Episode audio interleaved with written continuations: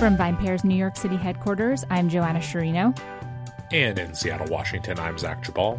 And this is the VinePair Podcast, Friday edition. Zach, how's it going? What have you been Doing reading? well. Yeah.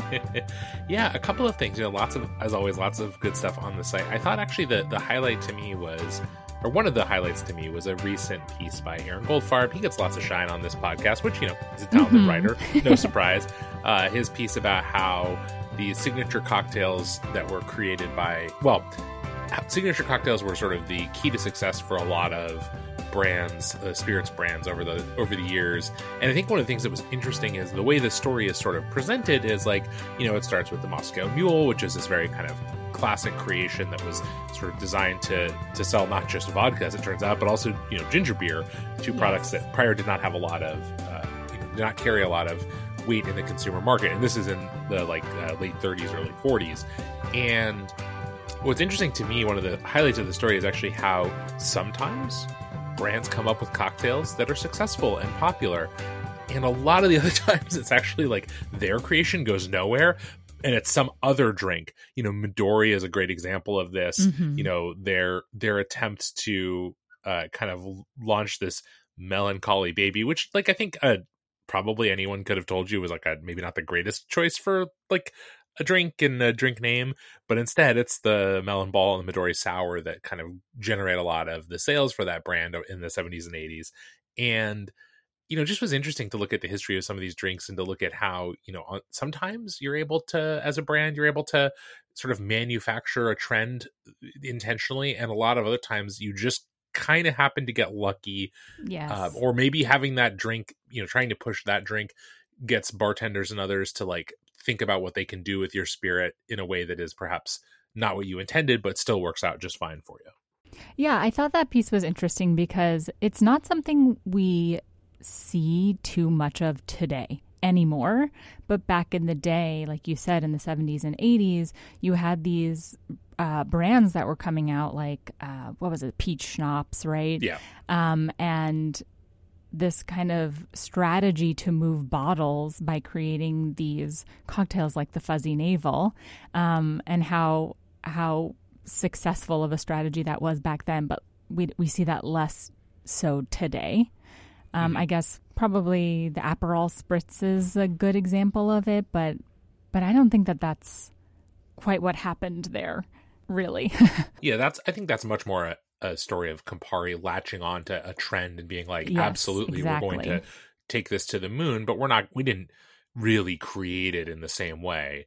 I think i think one of those things that it's totally true and it's mentioned in the piece is that we do kind of exist in a different world from a cocktail creation and bartending standpoint than than in the 70s and 80s where I think there were people who are interested in creating cocktails. There are classic cocktails or canonical cocktails that do come out of that time period, but it's not the same way in which in the you know from the, especially in the post 2000 era there's a lot more kind of experimentation riffing and and frankly bartenders being aware that creating a drink and branding it themselves was a good sort of long-term move uh, for their own careers you know setting aside the spirits and involved. And so you know you still have this period of time where bartending is a lot of you know playing the hits and if the hit happens to be a fuzzy navel now well okay that's fine you can do that.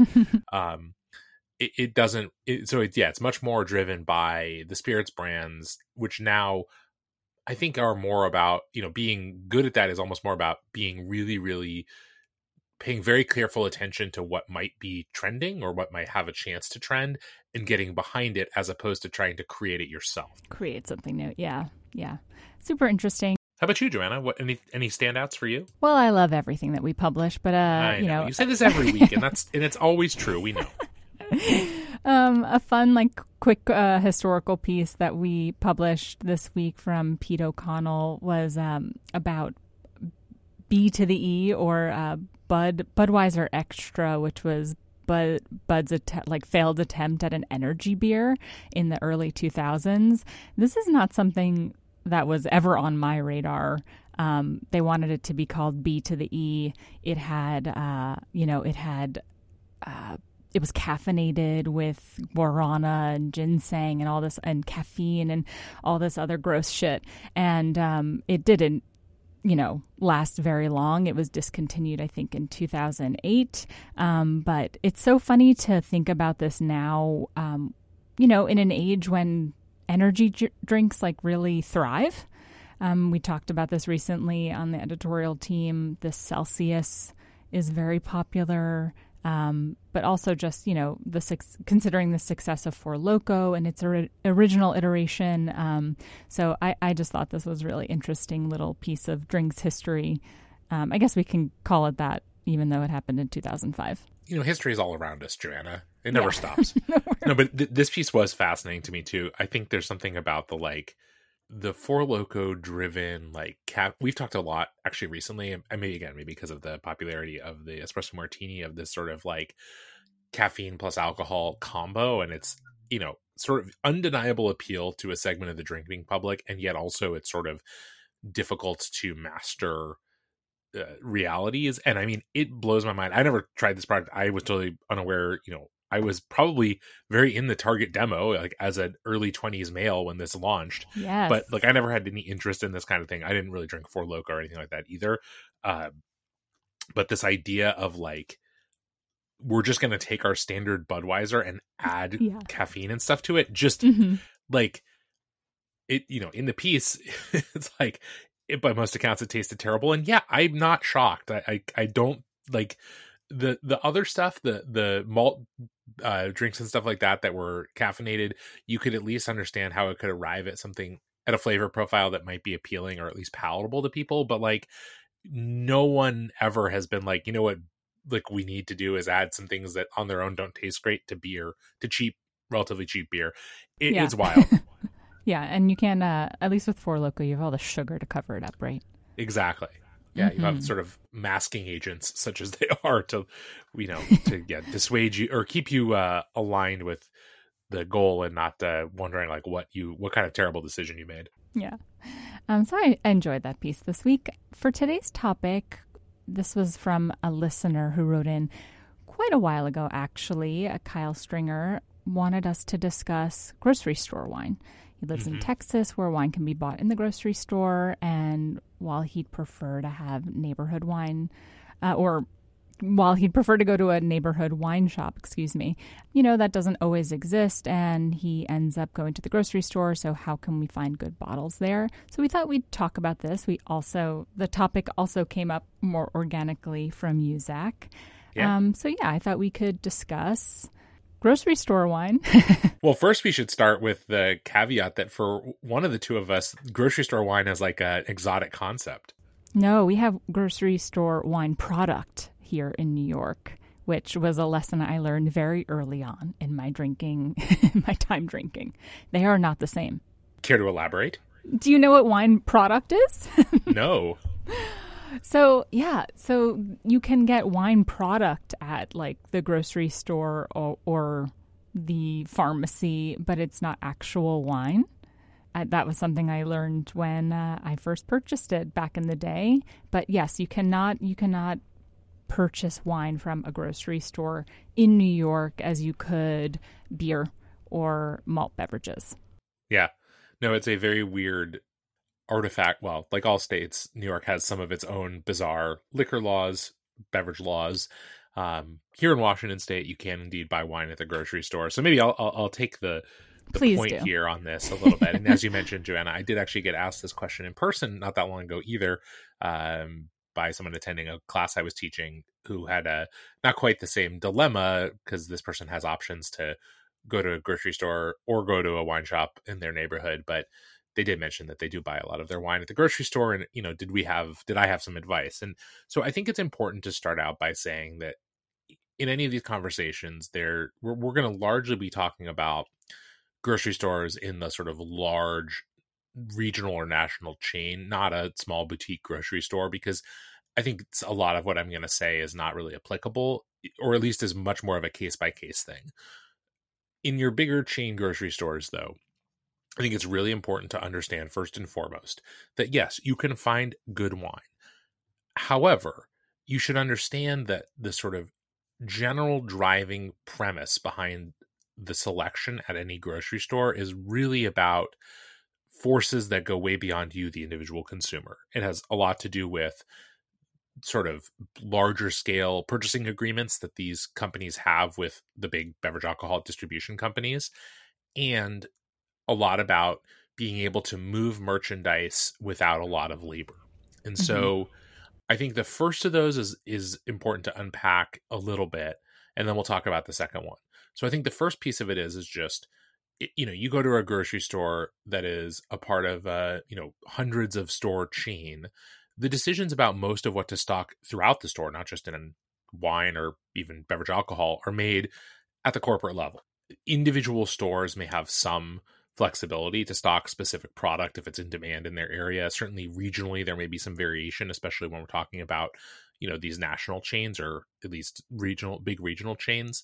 But at a sort of broad level the way it's been explained to me before talking to people who work in this space is, you know, 80 to 90% of the selections in a lot of the stores, and again, going just beyond alcohol, just to all things, are controlled at that corporate level because, you know, a lot of ways that makes sense, right? We think about how it is that grocery stores at this scale have product in stock all the time? Well, it's because they're running their own sort of internal distribution networks, maybe directly, or at least, you know, a lot of logistics go into making sure that the products that you and I want to buy are always on shelves or read or quickly restocked. And you have to do that by making a lot of large purchasing decisions and centralizing a lot of that. And of course, there's a lot of sort of arguments for, of economy for scale there.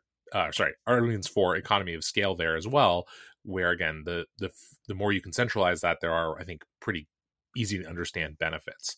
Now, of course, that means that as a consumer, you're going to get a selection that's driven by broad trends, mm-hmm. the po- the sort of broad popularity of specific categories or wines, and not a lot of nuance. And so, the, to to the first answer I have for for Kyle for uh, the person attending my class for listeners is well if you like to drink wines that are widely available and popular, then you should be in good shape. But presumably, you, if that is your case, are not writing into us because you're already satisfied by the selection at your grocery store. Yeah, so I think what what feels really valuable to me here then is kind of figuring out a way to go about finding more of those gems at a mm-hmm. grocery mm-hmm. store and what to look for outside of those big producers and things that you're usually like used to encountering at the grocery store. What kind of tips do you have, you know, in your in your expertise, Zach? yeah, so I think that there are a few ways that you can have success even if you are disinclined from you know kind of looking at the more widely distributed wines. So one of them is that in places where wine is made often you will see a small to medium sized local wine selection. So obviously this doesn't apply to everyone throughout the country. Um, some places you may be more or less in luck in this regard but that can be one place where a more uh, store specific or even just kind of like community specific purchasing decision can be made.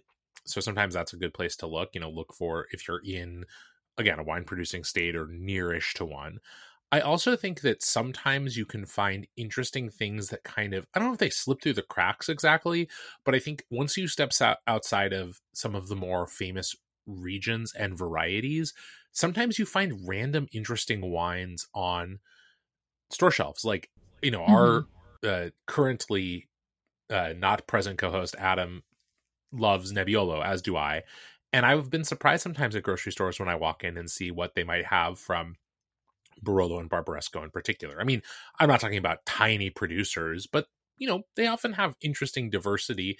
And sometimes these are the categories where a grocery store I guess the logic is kind of like, well, we have to have a little bit of something for everyone. And while yeah. we don't think most people walking into the wine section are looking for Barolo, that person, you know, grocery stores serve a lot of people, and that person might come in every couple of days or something like that. And so we need to have a few selections for them. And again, I don't mean to say that this is going to be the the most obscure or even the most sort of special selection. Again, grocery stores, unless they specialize or have a you know kind of dedicated specialized wine um, buyer, are probably not going to carry a lot of like expensive wine, especially expensive wine that's not very well known itself. But yeah again, you can do pretty well for yourself in those categories. I think you can do pretty well for yourself if you look at like uh, regions of Spain or France that are maybe you know even relatively well known. Basically, you're not gonna again, you're not gonna find gems here. I don't think very often. Maybe you do. Maybe you find something that's just been you know, kind of who knows exactly how it ended up on the shelf. That happens in big companies for sure. But I think a lot of the times it's more like if you are looking for the really really well known kinds of wine. If you're looking for napa cab well you're going to find probably what you would expect to find. Well known producers you're going to pay your kind of full you know standard markup if not more and you're going to just that's if that's what you want that's great. If you're looking for you know obscure wines you're probably going to be very very you know disappointed with your options. So it's kind of kind of be in that middle ground right? Stuff that is well known enough or desirable enough to people that the store feels obliged to stock a little bit of it but maybe they're you know because it's not something that they're looking at purely as just how do we kind of drive revenue through this specific category they may be inclined to bring in you know slightly more interesting or at least you know bottles that are fairly priced yeah. So actually, let's talk about price because I think that's a really big component in why people shop at the grocery store for wines. And you know, is this is this a scenario where you know you'd want to avoid something that's priced on the lower side? Um, is price an indication of quality here? Is that a stupid question? no, I don't think so at all. No, no, no. I think it's a really interesting question because I think again, you know, we come back to sort of this the, the, a fundamental thing that I think people should understand about this, and this isn't even meant critically exactly; it's just meant honestly, that in a grocery store setting, wines are just SKUs like everything else, right? They're right. a product that the store is hoping to sell for more than it paid for it, and whatever moves is likely to get prominence. So sometimes what mm-hmm. moves is, you know, inexpensive wine that can be sold at a very at a relatively low price that has often like an eye grabbing label or name or both if it has you know a score that starts with a 9 uh, that's even better and sure. you know the the store doesn't really care much beyond that right? They care about can they buy a lot of it for relatively cheap and sell it for a little bit more and move on. And that is again not like a bad thing. Sometimes these wines are quite good or certainly at least palatable and they're just they're just not being chosen because anyone believes in them particularly except as a you know profit generator. I think the other piece of it is, is that you know there are definitely approaches to things in the grocery store and wine can sometimes be one of them where you know the grocery store views wine sometimes as uh if not a lost leader at least a segment of the you know overall store where they don't have to make the same kind of profit as they do on certain other products. I mean, again, wine isn't perishable in the same way that a lot of other things in the grocery store are. So if it sits on the shelf for a little longer, it's not the end of the world.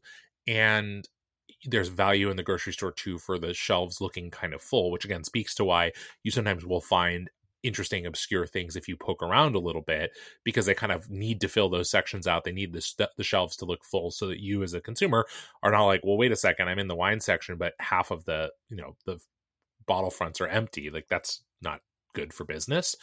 And I think the last thing is like I don't think you can necessarily go too astray kind of being like, well, I you know, I have a budget and I want to stick to that in any setting, whether that's a wine shop or a grocery store. I do think that where I tend to be at least cautious is anytime you're like you see something in a grocery store that's like, you know, on sale, you know, save four dollars. Like the reason that it's being displayed that way almost always is because the price, the quote unquote sale price you're paying is the normal markup price, and they just mm-hmm. don't list it at the regular, at the like sort of what, what's being portrayed as the non sale price because, like, you know, again, it's just marketing, right? It's just trying to get you. Well, they want to move so the reason bottles. they have, yeah, they have ten cases of a wine that they're screaming to you is a huge deal because it's five dollars off, but like, you know, they're still making their margins. I'm pretty confident on that almost always, you know, unless maybe it's a weird situation where like someone made a mistake at corporate and they bought way too much of it and they're just trying to unload it. But even then, is that really the wine you want to be buying? I mean, like, I don't know. It depends on what it is and what you want from it. But like, you know, grocery store wine in general is is I think a great option for people who are like, I need a bottle of wine for right now, right? That is so many people. Yeah. That's why wine in grocery stores does so well because most people don't plan their drinking, you know, far in advance. They have the the shopping cart and whatever they're eating that night in front of them or the next couple nights and like well i guess i want some wine to go with this or i just want some wine so yeah, yeah i think that's i think that's just like as long as you kind of accept that the grocery store wine selection is not and, and the wine in the grocery store is not necessarily there to give you the greatest wine experience you'll ever have, then it's like perfectly functional. Yeah. And we've also talked about like the st- stigma around luxury wines um, being in grocery stores. And I think that's an interesting part of this conversation as well. But it strikes me as a good opportunity for champagne um, and Yeah. other, uh, other, you know, more standardized wines like celebratory wines and more expensive wines to be available there too. Yeah. And you know, the grocery store has the capacity to do things that are kind of nice sometimes, like have a lot of sparkling wine that's already cold for the person who's like, "Oh, Yeah. I'm literally on my way to a party and I need to get something." Um, you know, like that's a, an area where they can do. I mean, not that wine shops don't have that; many of them do, but you know, they tend to be space tends to be at more of a premium in those situations, and they can't necessarily afford to have, you know, as many bottles chilled or whatever. I also think that, like, you know, a thing that's kind of interesting about you know grocery store wine is sometimes you have the opportunity to you know like oftentimes they will give you like the grocery stores around me often will give you like a discount on six bottles or certainly more than that so again it's Hmm. not like there's nothing to recommend getting wine at the grocery or nothing to say like oh you should definitely not get wine at the grocery store but the other reason that i do want to talk about this for a moment and again understand that there are lots of you listening including like kyle who wrote in where the grocery store is really the only convenient avenue to get wine and i and look i totally get that like some of you just that's just not you know the thing i'm going to talk about is not really an option or just is maybe interesting to note but just a curiosity to you all but i do think that it's important to understand that the other reason why the wine selection is the way it is in most grocery stores and the reason why it's the shelves are set up the way they are is because those are set up to run the way the rest almost the entirety of the grocery store runs which is with minimal staffing minimal intervention from people who are working there right and i think we've seen this i mean again like i'm not we're not a grocery store podcast but you know like a lot of the grocery stores around me have you know over the years emphasized more and more self checkout as a way to cut back on the Hmm. number of people they have to employ to you know get people to scan and pay their groceries and if they can convince you the customer that you can do all that for yourself and they have to have one person kind of overseeing you know six or eight checkout machines you know that's better for the business even if it's maybe not better for anyone else. And i think the same thing is true with wine to some extent. There are grocery stores around me even some of the ones that are associated with the big uh you know grocery companies that do have a sort of wine steward person who's responsible for the selection maybe they even have a couple people who do that but those people are you know there some of the time they have other responsibilities often and they're not kind of in, eh, with some exceptions not really like roaming the the wine section asking if you You're not going to go ask them, yeah, questions or for help. Yeah. And so you kind of end up in this situation where like most of the rest of the grocery store, with the exception of maybe like, you know, your your meat counter or your deli counter or whatever, in a situation where like, you know, if you know what you're looking for or have a pretty good idea what you're looking for and you feel pretty confident in your ability to pick a bottle of wine that you like, then great. Like the grocery store offers lots of choices. It's not they're fairly priced for the most part. It's not like an inherently bad place to buy wine. But if you're looking to expand your horizons, if you're looking to learn something, if you're looking to try something new, or you're just not sure what you're looking for, I think it can be a really intimidating space, actually, and a space that tends to reinforce people's pre existing preferences. Like, the, Mhm. because if you kind of look at the selections and you're just like, oh my God, it's just a wall of wines, maybe it's broken out by variety maybe it's broken out by place of origin etc but like there's often like you know maybe there's some shelf talkers maybe there's some stuff that the distributor printed up to try and get you to buy that bottle instead of the other bottle but like you're not in the end really interacting with a person so now you're kind of relying on What the you materials pro- like already. Y- yeah. or the materials provided or what you look up on your phone or all these things and it's just like to me the biggest argument against buying wine in the grocery store if you don't have to is like it is a kind of alienating impersonal experience. And like look we are undeniably mostly pretty romantic about drinking on this podcast. Like we are working in this industry and we talk about it because we love it. And to me you know yes the the most important sort of ele- romantic element of wine is the drinking of it for sure. But the choosing the choosing of it the selection of it the the procuring of it is a part of it too to me.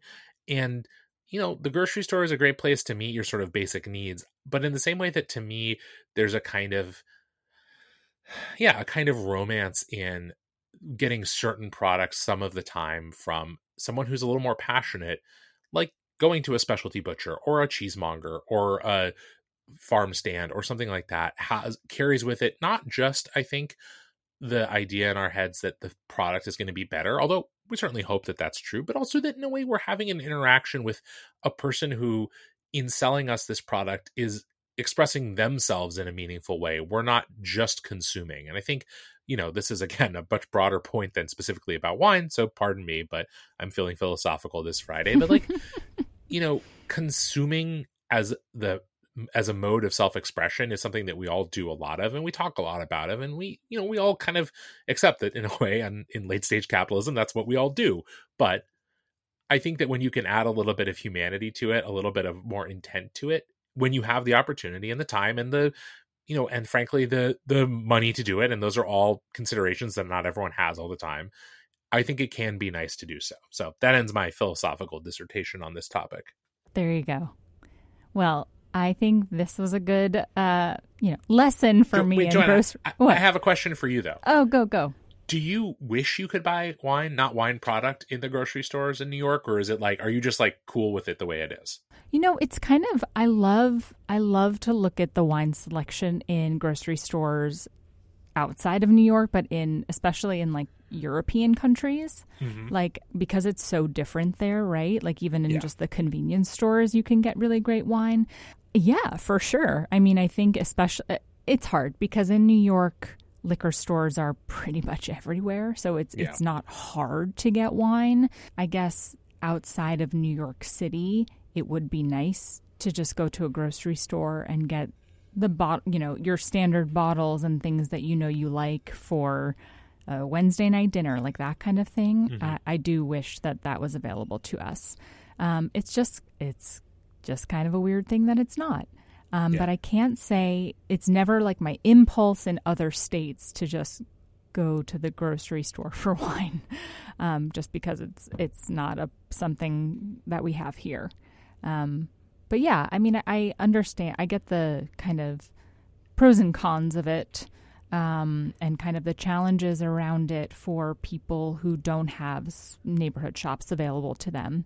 So yeah, I mean, I think it would be nice if, you know, if grocery stores were able to have more wine curation available to them, but I but I I also understand the limitations there too. Yeah. Well, I think, you know, the last thing I would say is, you know, we, we love getting these questions. You can email us podcast yes. at vinepair.com.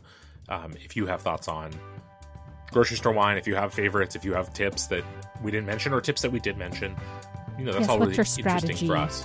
Yeah. Well, Zach, I hope you have a great weekend, and I will talk to you next week. Sounds great. Thanks so much for listening to the VinePair Podcast, the flagship podcast of the VinePair Podcast Network. If you love listening to this show, or even if you don't, but I really hope that you do, as much as we really do love making it, then please drop us a review or a rating wherever it is that you get your podcast, whether that be iTunes, Spotify, Stitcher, anywhere. If you are listening to this on a device right now through an app, however you got this audio, please drop a review. It really helps everyone else discover the show. And now for some totally awesome credits. So, the VinePair podcast is recorded in our New York City headquarters and in Seattle, Washington, in Zach Geballe's basement. It is recorded by Zach, mastered, and produced by Zach. He loves all the credit. Keep giving it to him. Drop his name in the reviews. He's going to love hearing how much you love him. It is also recorded in New York City by our tastings director, Keith Beavers, who is the managing director of the entire VinePair Podcast Network.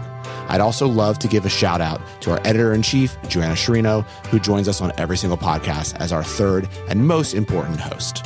Thank you as well to the entire VinePair staff and everyone who's been involved in making VinePair as special as it's become. Thanks again for listening, and we'll see you next week.